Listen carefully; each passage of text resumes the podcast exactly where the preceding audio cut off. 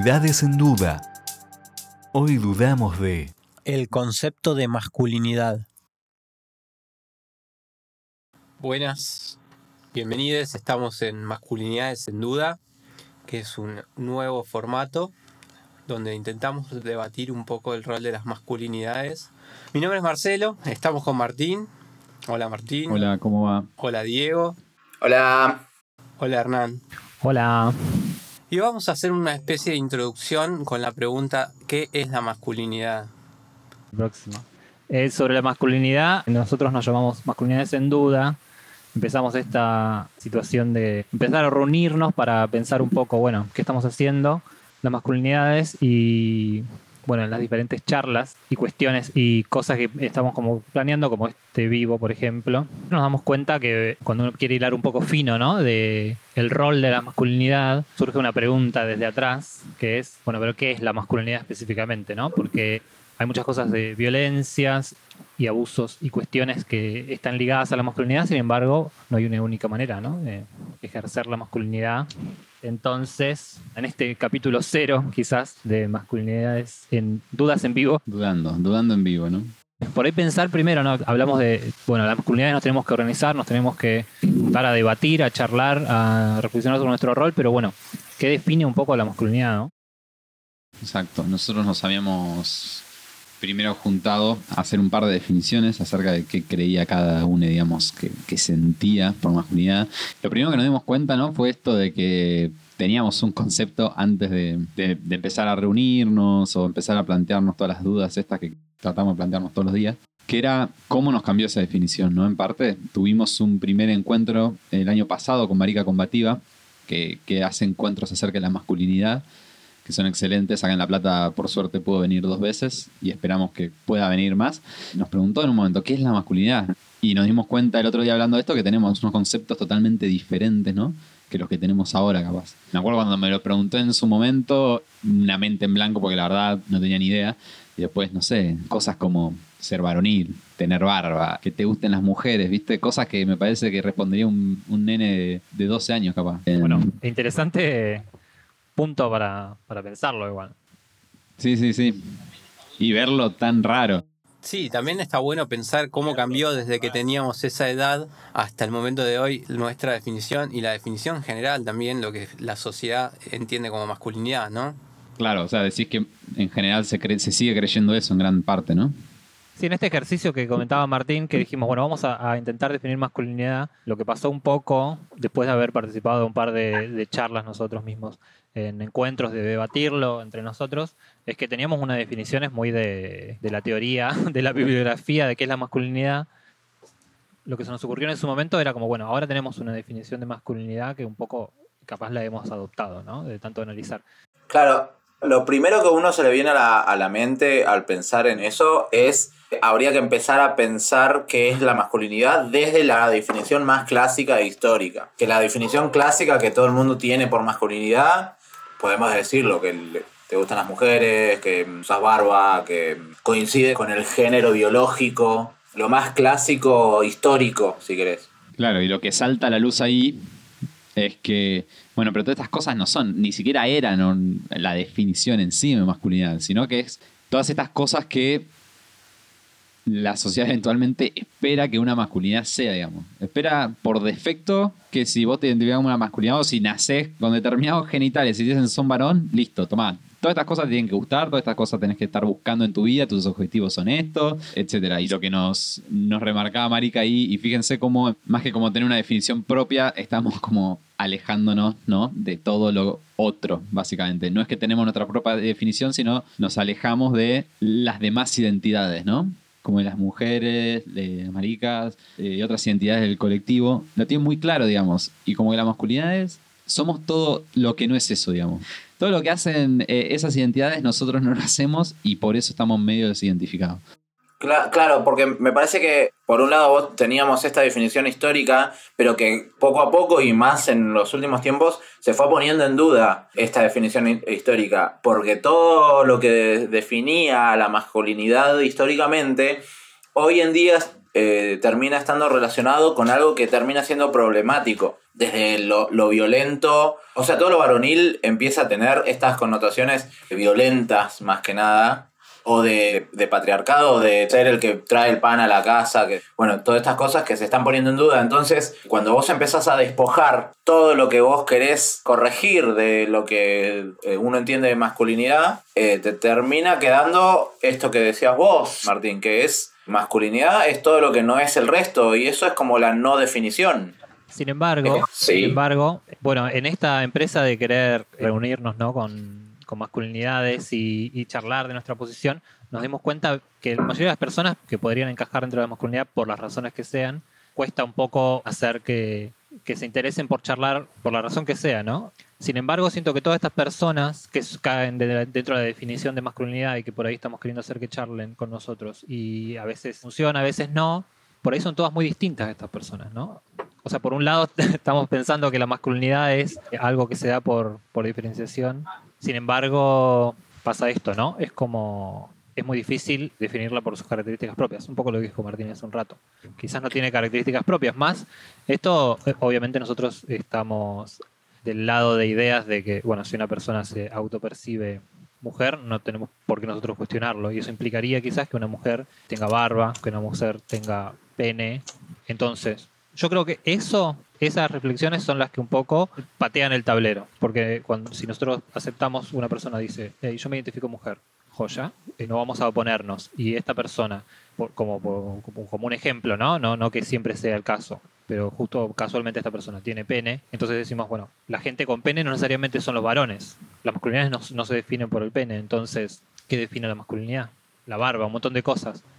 Eso sería lo que pensamos como de toda la vida que nos inculcó la cultura y la educación que recibimos de pensar que ciertos atributos físicos o formas de actuar, etcétera, determinan que es o no una masculinidad. Es interesante pensarlo, el trabajo que estamos haciendo acá y la idea es que se desarrolle a, a la mayor cantidad de gente, de que se pongan a pensar un poco si eso realmente define una masculinidad. O si, o si lo hace de alguna manera que no sea un limitante, ¿no? Yo creo que el problema no es que compartamos o no la idea de masculinidad, porque el punto creo que es que van a haber muchas. El problema es que, bueno, ¿cuándo fue? No sé si hoy mismo, ayer, eh, en Palermo, un ataque homofóbico. Eh, una pareja iba caminando por la calle, se dieron un beso, eh, dos masculinidades justamente, dos masculinidades, pareja, iban por la calle y un grupo de tres chabones los cagaron a palo. ¿Y por qué los cagan a palo, no? Porque yo digo, es muy de los medios de comunicación, es muy del movimiento feminista hablar desde, porque es lo que les toca, ¿no? El lugar, las personas que están siendo atacadas, es lo que reclaman, pero nuestra posición es, o nuestra búsqueda es intentar meternos en la cabeza de los tres chabones esos que van y cagan a palo a, a una pareja por darse un beso. Entonces, ¿cuál es el punto? ¿Qué es lo que están queriendo impedir que suceda a esas personas que van y cagan a palo a dos personas del mismo sexo que se están besando? Lo que está ahí poniéndose, amenazando a estos tres chabones es algo, su- su- sus elecciones están amenazando su idea de masculinidad. Estos tipos no se pueden besar, los tipos besan mujeres. Y entonces estos chabones sienten que tienen que de alguna manera correctivo. Yo creo que hay, una, hay un montón de cosas que se meten en esa ensalada, ¿no? Hay una cosa de, supremacía física, eh, la persona que disfruta mucho de, supremacía, supremacía física pega fuerte y le copa. Eh, le gusta esto de encontrar una razón ¿no? para, para hacerlo, me da esa impresión. Pero sin- siento que en el fondo está esta cosa, ¿no? De por qué le pegan a eso y no le pegan a otro chabón. ¿Por qué no le pegan a un chabón que va con la novia? Porque una pareja homosexual amenaza la idea de la, de la masculinidad. Es que justamente me parece que lo que se está planteando en general en toda esta última época es justamente este replanteamiento de las definiciones. Alguien está poniendo en duda lo que te define si vos te identificás como una masculinidad, como un varón, y alguien plantea lo que tiene por definición, yo creo que despierta cierto miedo, por decirlo de alguna forma. Entonces, una de las reacciones ante el miedo es la agresividad. Y eso, en- entre muchas otras razones por las cuales existe ese tipo de agresividad, por, por ese tipo de violencia. Eso es interesante. El problema es que se amenaza lo poco que define a la masculinidad, digamos. Cuando dos chabones se besan, y el problema que tiene mucha gente con la, la masculinidad es que los chabones no se besan, porque así se define la masculinidad, no se besan entre sí, besan mujeres. Ni siquiera se besan en público. Ni siquiera podés dejar a una mujer en público agarrándole la mano y dando un beso, porque eso es tipo, ¿a qué maricón que estás haciendo dando un beso en público también? O tenés que estar dándole masa, básicamente, porque eso sí, ahí está todo bien. Pero algo delicado, es que también un poco eso también, ¿no? El beso es algo delicado. ¿Y cómo vas a hacer un chabón haciendo cosas delicadas? Romántico, pollerudo. Incluso si vas a dar un beso, tenés que ser bruto si hay, si hay otro chabón viéndote. Porque lo importante es que si hay otro chabón viéndote. Ni siquiera importa si hay otra identidad viéndote, pero si es una masculinidad, tipo, que tenés que estar ahí atento a vos también ser tipo masculino, rudo, no perder nada. Y si dos chabones se están besando, pero muy agresivamente, ¿cómo sería eso? Eh, Ahí entras en cortocircuito, básicamente, creo yo. Sí, bueno, es también un sistema medio de complicidad, ¿no? La mayoría de las masculinidades tienen que aceptar esta definición para que sea válida. Si fuera la mayoría que no respeta, entre comillas, esa definición, seguramente cambiaría la definición. Es una- un establecimiento social que se da, se dio siempre. La idea es cuestionárselo y tratar de mejorar los aspectos negativos, de cambiarlos, digamos. Sí, yo creo que lo Sí. interesante que surge es esta cosa de que masculinidad es medio lo que uno quiere que uno sea en realidad. Porque yo me pongo en la mente de estos tres chabones que atacan a dos chabones porque se besan. Siento que en el fondo está esta cuestión de, si yo dejo que esta persona haga lo que quieran, yo tengo que empezar a pensar cosas. Porque si ser varón implica no besarse con otros chabones, ser macho, ¿no? Porque es como el extremo de deseable. Entonces un poco creo que ahí es donde empieza como la, la crisis que, lleva, que deriva la violencia esta. Si yo acepto que otras personas hagan lo que quieran, yo tengo que pensarlo por qué estoy haciendo lo que estoy haciendo. No siento, no sé si la gente que ejerce violencia lo piensa en esos términos, ¿no? Eh, Es más como un arrebato, digamos. Pero un poco el odio que surge es por no hacer lo que corresponde. Cuando ellos están haciendo lo que corresponde, quizás también hay unas ansiedades ahí de, de tener quizás deseos de salir un poco de esas normas y sentir que no se puede, que hay un limitante, hay quizás, o hay un mandato, digamos, no, no, no se lee quizás con esos términos, pero yo no puedo hacer lo que quiero, yo tengo que ser chabón, tengo que ser varón. Quizás vienen otros contextos de agresión de otros lados, ¿no? Hay ciertas reglas que tenés que cumplir. Claro, hay como un enojo con la gente que sí ejerce ciertas libertades, porque qué descaro, ¿no? Como en otras situaciones eh, se da también esto de el odio, ¿no? Al que puede, como onda, uh, yo me tengo que romper el lomo trabajando, es como, bueno, tengo un trabajo que es quizás menos demandante, digamos. No es deseable tener un trabajo súper arduo cuando el beneficio es el mismo o menor que un trabajo menos. Eh, hay un problema ahí, pero la gente como un poco contraataca a la persona que tiene cierta libertad por la ansiedad que da, quizás, esto ya estoy reflexión mía, ¿no? Pero quizás por la ansiedad que da el pensar que uno sí tiene la libertad. Claro. Bueno, y a mí lo que desde el primer momento que hablaste de esta anécdota, creo que lo que primero me surge, que me da un poco de cagazo, la verdad, es esto de, ok, ¿qué tendrán estos chavales en la cabeza y qué cosa tendré yo todavía de ese pensamiento en mi cabeza, ¿no? Como que ese también es el tema. Que es el hecho de que, eh, no para ponerme externo, pero a veces hablas con esta persona o como hablabas conmigo también hace unos eh, par de años o algunas cosas incluso todavía seguro, y están seguros de las cosas que están haciendo. Estamos seguros de algunas cosas que estamos haciendo. Y te empezás a dar cuenta de repente que hay muchas cosas que están bastante mal, muy mal, y que seguís encontrando todos los días nuevas. Entonces, también es un poco lo que vos decís de la duda y todo eso, de vivir con duda. No digo que sea una experiencia súper copada, pero es necesaria. ¿Qué queremos hacerlo? Tenemos una base, como la que decimos, si somos la. En base en muchas cosas tenemos la mente, como esos chabones que fueron y le pegaron a esas personas. Porque estamos en la misma sociedad, eh, nos criaron también como masculinidades y nos identificamos como masculinidades, por lo menos las cuatro personas que estamos acá del grupo. Entonces, como que plantearse esas cosas te, te trae un mundo de sensaciones, básicamente. Y muchas encima es como descubrirla, a ver qué cosas todavía puedo seguir pensando así, cuál cosas me parece que por lo menos puedo distinguir que no, son adecuadas, claramente, más allá de ir a pegarle a alguien, básicamente, porque ya la violencia física es como un, paso primero. Pero decimos esto, digo, de, de pegarle a una pareja de chabones, pero ponemos el ejemplo de principio de año. Ahí no me acuerdo el nombre del chico que fue asesinado a patas eh, en la cabeza por rugbyers, digamos, básicamente.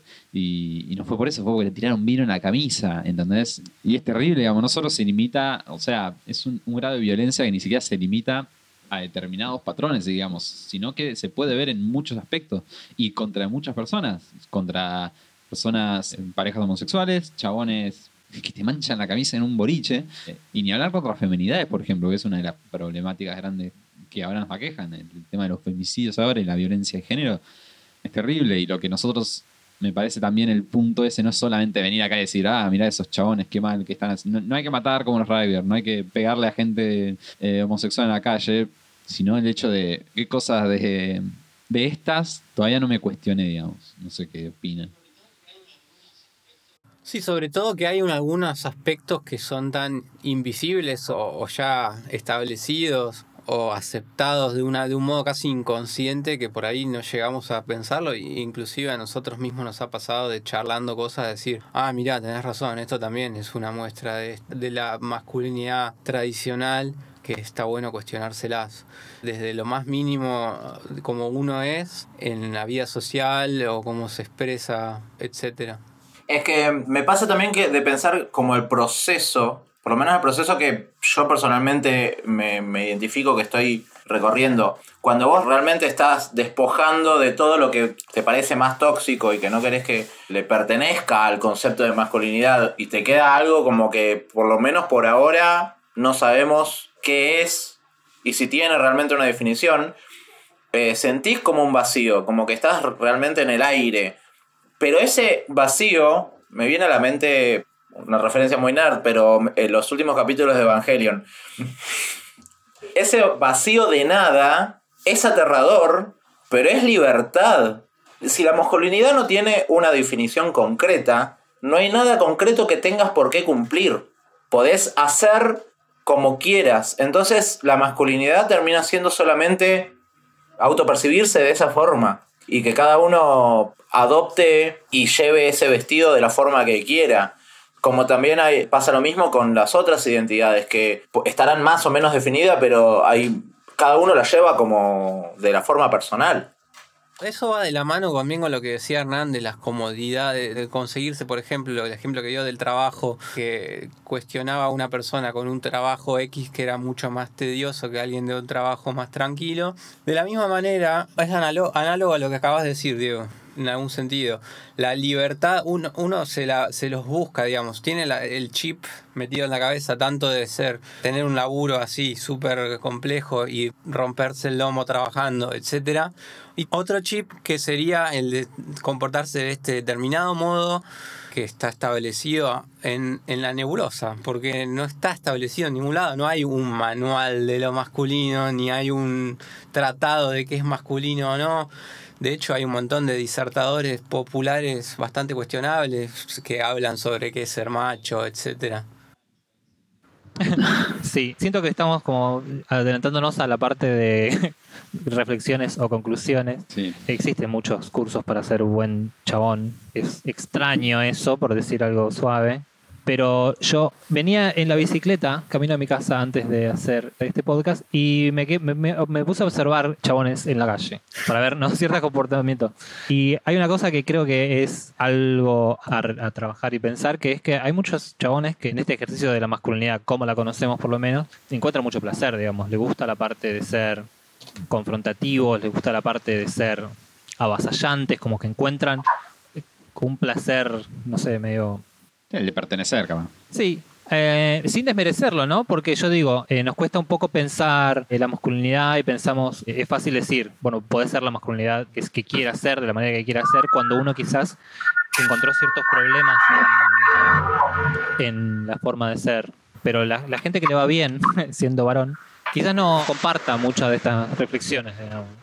Hay algo que es muy generalizado entre, entre nosotros y entre esta gente quizás menos interesada en, en pensarse, que es que todos estamos casi convencidos de que no hicimos nada mal. Como que tenés que, a nosotros nos pasó que tuvimos que escarbar y escarbar y escarbar bastante para decir, como para poder aceptar como, che, no, para, esto también, esto que estaba haciendo es bastante masculino y no está bueno cuando uno siente que está haciendo las cosas bien. Y cuando uno vive en una sociedad por ahí que está enfocada en eso, en, ese tipo de masculinidad, ¿no? Y es muy beneficioso y hasta placentero ser así, ser un varón macho, ¿no? En el sentido más amplio.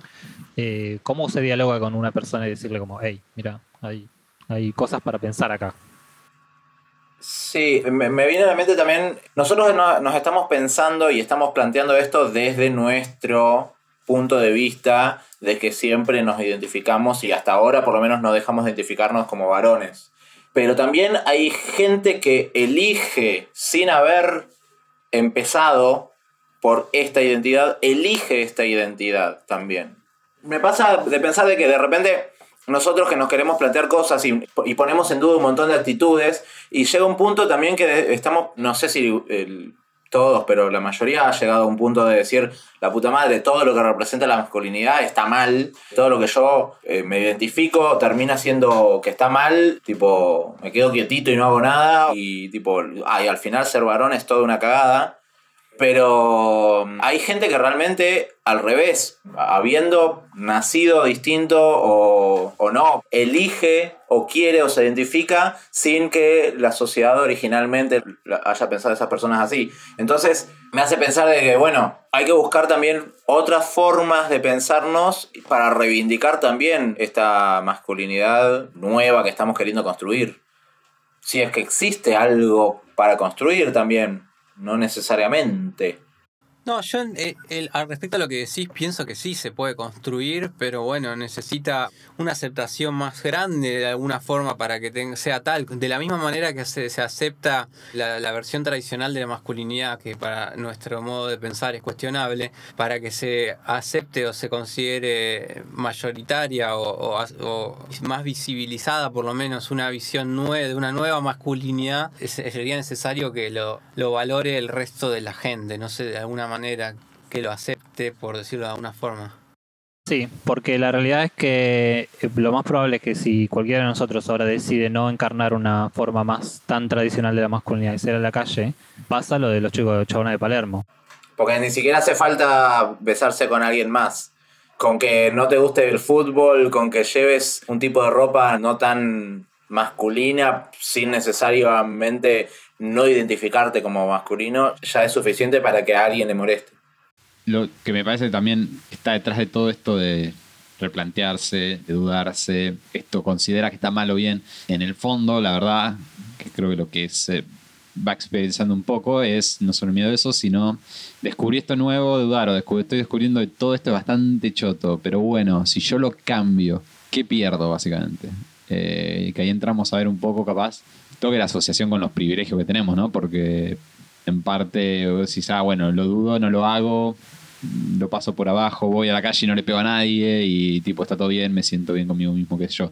Pero en verdad no, en verdad el simple hecho de renunciar a esta masculinidad tradicional como que te trae aparejado estos temas de pérdida de algunos privilegios. Y otros que no, que vos decís, bueno, descubrí que esto es re choto, pero creo que decía Hernán el otro día, pero salís a la calle y vas a seguir siendo un la sociedad te va a seguir considerando un chabón y esos privilegios los vas a seguir teniendo. Aunque te parezcan que está bien que los tengas, te parezca que esté mal, vas a salir y lo vas a seguir teniendo. Y estas otras cosas, si las dudas, si las querés cambiar, significa perder también todos estos privilegios. Eh, es un poco meterte, meterte en una, digamos, de los dos lados. Hay privilegios que podés ceder, que es lo que también a veces discutimos que claramente es lo que tratamos de, de hacer, y otra cosa de que no nos vas a ceder y que no lo vas a poder hacer, qué hacer con eso, ¿no? típico caso de, no tener las mismas inseguridades que una feminidad cuando salís a, la, salís a la calle, ¿no? De noche, por ejemplo. Eso es otro medio, miedo interno también. Si uno va con las uñas pintadas al trabajo, uno va con el pelo pintado al trabajo, uno hace, uno se para con la mano en la cintura en el trabajo. Eso ya significa un montón de cosas diferentes y significa ceder un montón de terreno eh, y que a los chavales tipo eso nos re preocupa mal porque cómo estar cediendo terreno a que te boludee otro chabón básicamente terrible. Nos crearon y nos convencimos nosotros mismos, también claramente tenemos culpa de eso, de sentirnos mal o de sentirnos eh, de que tenemos que validar ciertas acciones como esas. Porque también recién empezaba, bueno, ¿qué tan difícil es decir, che, está mal pegarle a la gente, qué está mal? Claramente las masculinidades, eventualmente se nota que está mal, pero viene aparejado un poco con esto de, ok, estas nuevas masculinidad que yo quiero ver o lo que quiero descartar de la tradicional, qué consecuencias trae aparejadas, ¿no? De qué privilegio voy a terminar perdiendo o qué situación me voy a tener que enfrentar. Spoiler alert, en general, sí, eh, perder esas cosas para no ser una mierda o no encarnar una masculinidad violenta, sí, vale la pena y es un mejor camino que tomar, ¿no? No sé qué piensan acerca de eso. Si lo llevamos al extremo, eh, cualquier cosa que llame la atención va a ser catalogada como distinto a lo normal, entre comillas. Por lo que decías de las uñas pintadas, por ejemplo. En un trabajo normal, tradicional, va a ser raro que que sea aceptable que vayas con las uñas pintadas porque no es una expresión de lo que vos sos con ese trabajo que en este momento, en el caso de cualquiera de los cuatro acá presentes, sería ser chabón, hombre. Y ahí se complica, ¿eh? pero eso es por eso yo creo que esto es un proceso de mucho tiempo en el que se va a tener que aceptar las expresiones no tradicionales como expresiones de la masculinidad. Claro, siento que el, eh, el camino de reflexionar sobre la masculinidad, primero, en un punto es eh, ya es innegable, digamos. El movimiento feminista está arrasando la mayoría de la gente un poco que no, con, que no comparte estas ideas, eh, creo que un poco se pasa la vida eh, teniendo que refutarlo con los argumentos que, que encuentre, porque significa, esto lo que quiero decir es que es algo que está presente en la sociedad. Entonces, repensar la masculinidad es algo inevitable en un punto ahora. Es necesario que se den en dos niveles como mínimo. O sea, creo que hay muchos más, pero para ilustrarlos, porque creo que por un lado está el hecho de lo que decía Martín, ponerse a pensar la masculinidad y ponerse a pensar y darse cuenta de que, que uno aprendió cosas, un poco la fuerza, un poco por el miedo a quedarse afuera de ciertos grupos, un poco por el miedo de los padres, no te pares así, comportate de esta manera, todo, porque no quiero que te vaya mal en la vida, no quiero que te maltraten, no quiero que pierdas oportunidades laborales, por favor, sé de esta manera. Los que estamos queriendo pensar el origen de por qué somos como somos y quizás topándonos con esta idea de que quizás no existe una manera natural, espontánea de ser una masculinidad, porque es muy poco y muy chico lo que define una masculinidad, esa gente vamos a tener que encarar el camino del eh, confrontar cierta pérdida, de privilegios. Una vez que viste el- la trama de todo esto, no puedes no verla, digamos, es como, no digo que se solucionan todos los problemas, digo que eh, te das cuenta que, bueno, estoy alzando la voz todo el tiempo, es algo propio de mí, como un ejemplo, y empezás a verlo en todos lados lo que lo haces, empezás a verlo en, en todos los ámbitos, con la familia, con todo. Y el otro plano en el que se adhería esta reflexión es de un avance más lento, si se quiere, que es, eh, nada, la gente que está quizás más cómoda en su masculinidad y que la disfruta, no va a tener un interés particular en, en cuestionarla. Y ahí quizás el avance es un poco más mínimo de trabajar sobre las violencias, si querés. Porque encima, violencias, ¿no? Alguien tipo que hace boxeo, no le puedes decir en todo caso la violencia está mal.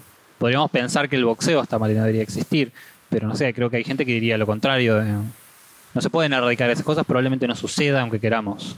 Eh, no digo que hay que erradicar el boxeo, digo, eh, es una reflexión más larga esa. Pero eh, la violencia tiene que estar, si no puedes reflexionarse todo y ponerse a pensar el- la trama misma de la existencia, porque uno es lo que es, y qué cosas realmente eligió, y qué cosas decantaron, fueron imposiciones, o simplemente uno las hace para encajar con el grupo de amigos, o laboral. Si uno no tiene ese, ese tiempo o interés de, hacer esa reflexión, tenemos que hacer un trabajo de la masculinidad en cosas mucho más concretas, que son eh, no seas un violento. A mí lo que me, lleva a esta pregunta, a esta reflexión de Hernán, es si todo esto a nosotros o cualquiera que esté en esta posición de dudar nos lleva a una especie de pérdida de privilegios en general, no digo que sea el caso de todos, ¿por qué lo hacemos? ¿Qué piensan al respecto? Yo no, no creo haber perdido demasiados privilegios. Un par sí, uno lo cede voluntariamente, pero honestamente creo que igual tiene que ver con el tipo de personas con las que me relaciono. No creo que había un grupo de amigos muy macho del cual yo tenía que de alguna manera aparentar. Sí hay como incomodidades en el laburo, en la calle, pero no siento que haya perdido mucho. Sí, las relaciones humanas, cualquiera, se vuelven mucho más honestas. Yo creo que hay mucho por ganar en todo esto. Se vuelven reales. No, no desde, desde impostar una postura, desde vender una imagen. Mal. Bueno, pero estamos todo el tiempo escuchando esto, lo que es performativo, ¿no? De todas las identidades con su propia performatividad. Y de repente a empezar a descubrir mi propia performatividad independiente de eh, lo que se esperaba de mí por cierto punto, ¿no? Que es esto que decía, de estar pensando cuando hay alguien presente, no solo si un chabón, es estar pensando cómo haces cada cosa, cómo caminás, cómo te parás, cómo tomás, cómo agarrás y decís, ah, dale.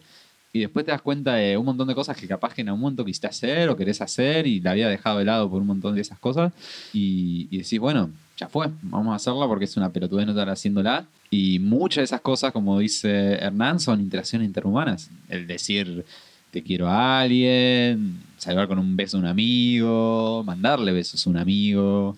Cosas así que vos decís limitadas por un imaginario planteado en la mente por la sociedad y lo que uno mismo aceptó, qué sé yo. Y sacarlas, posta te hace una. Re comparto con que te hace unas relaciones más honestas y yo personalmente más, más libre en ese sentido. Y Si alguien realmente tiene miedo de que su sexualidad trastabille y realmente es un varón que le gustan las mujeres, que no tenga miedo de cuestionarse su masculinidad. No significa que te van a empezar a gustar los hombres, si ese es tu miedo. No habría un problema, digamos. Pero si ese es el miedo, digamos. Bueno, lo que dijo, que Gavilén no tiene que ver con la sexualidad, la masculinidad. ¿por qué da miedo eso, no? ¿Por qué da miedo cualquier acción que tome que te empiecen a gustar los chabones? O sea, ¿por qué es un miedo eso de repente, no? Claramente, ¿por qué? Porque es un rechazo. Es un miedo por lo que venimos diciendo, de que hay un establecimiento general, entre comillas, general quiere decir de mayorías, de que hay que expresarse de cierta manera, de que hay que hacer ciertas cosas y ciertas no, dependiendo de tu, de tu género, de lo que vos decidís o de lo que querés representar, etcétera. Creo que en ese caso va más allá de lo, del género, ¿no? Es una cosa más general, como el ejemplo de Hernán del trabajo, todo tiene que ver con todo.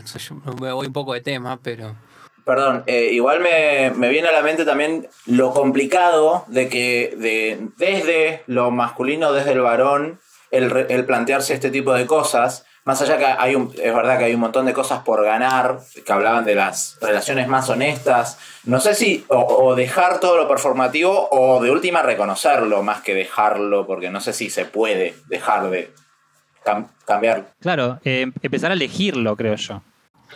O de hacerlo conscientemente. Claro, pero bueno, me parece que el, el- problema de esto es algo que en alguna de las de los encuentros que hemos tenido ha surgido el tema de ceder o compartir privilegios. Estamos en, en un lugar de privilegio y ¿por qué nosotros desde este lugar de privilegio dudar?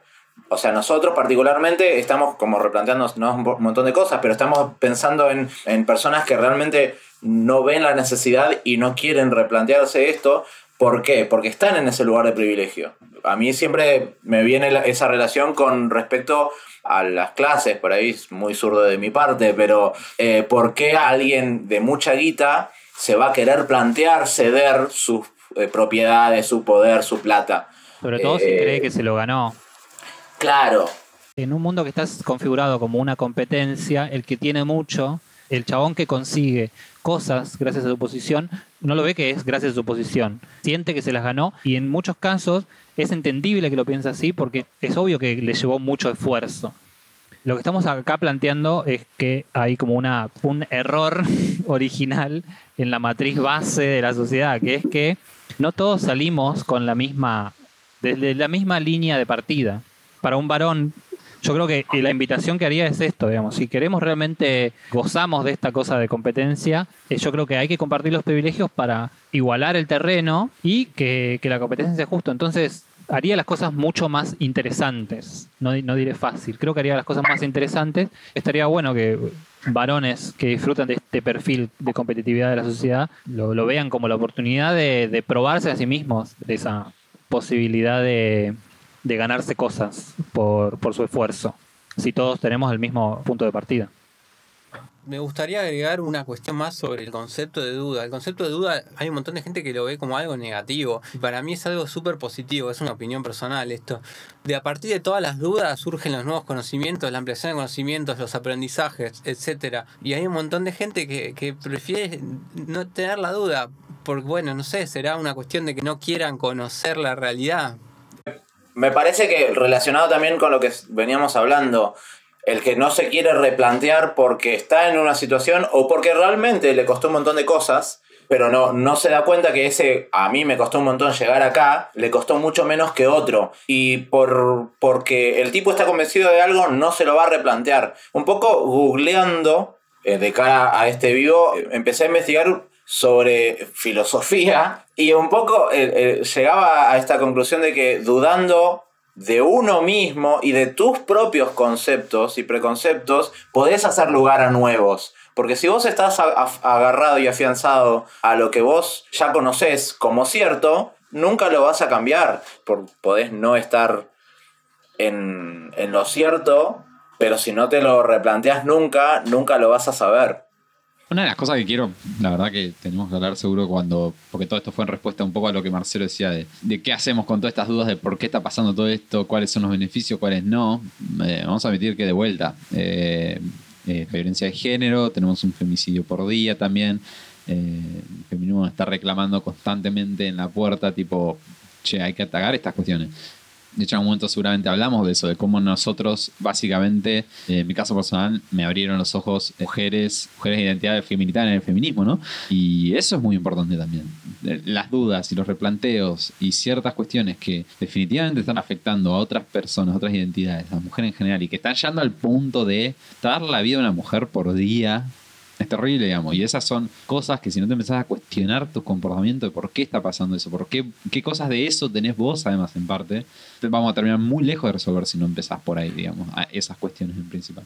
Es que me, parece también es que hay que hacer como un mea culpa, que todo esto, esto que estamos haciendo es un poco en, respuesta a causa de que nos plantearon un montón de cosas. a los varones en general y a nosotros en particular muchas veces.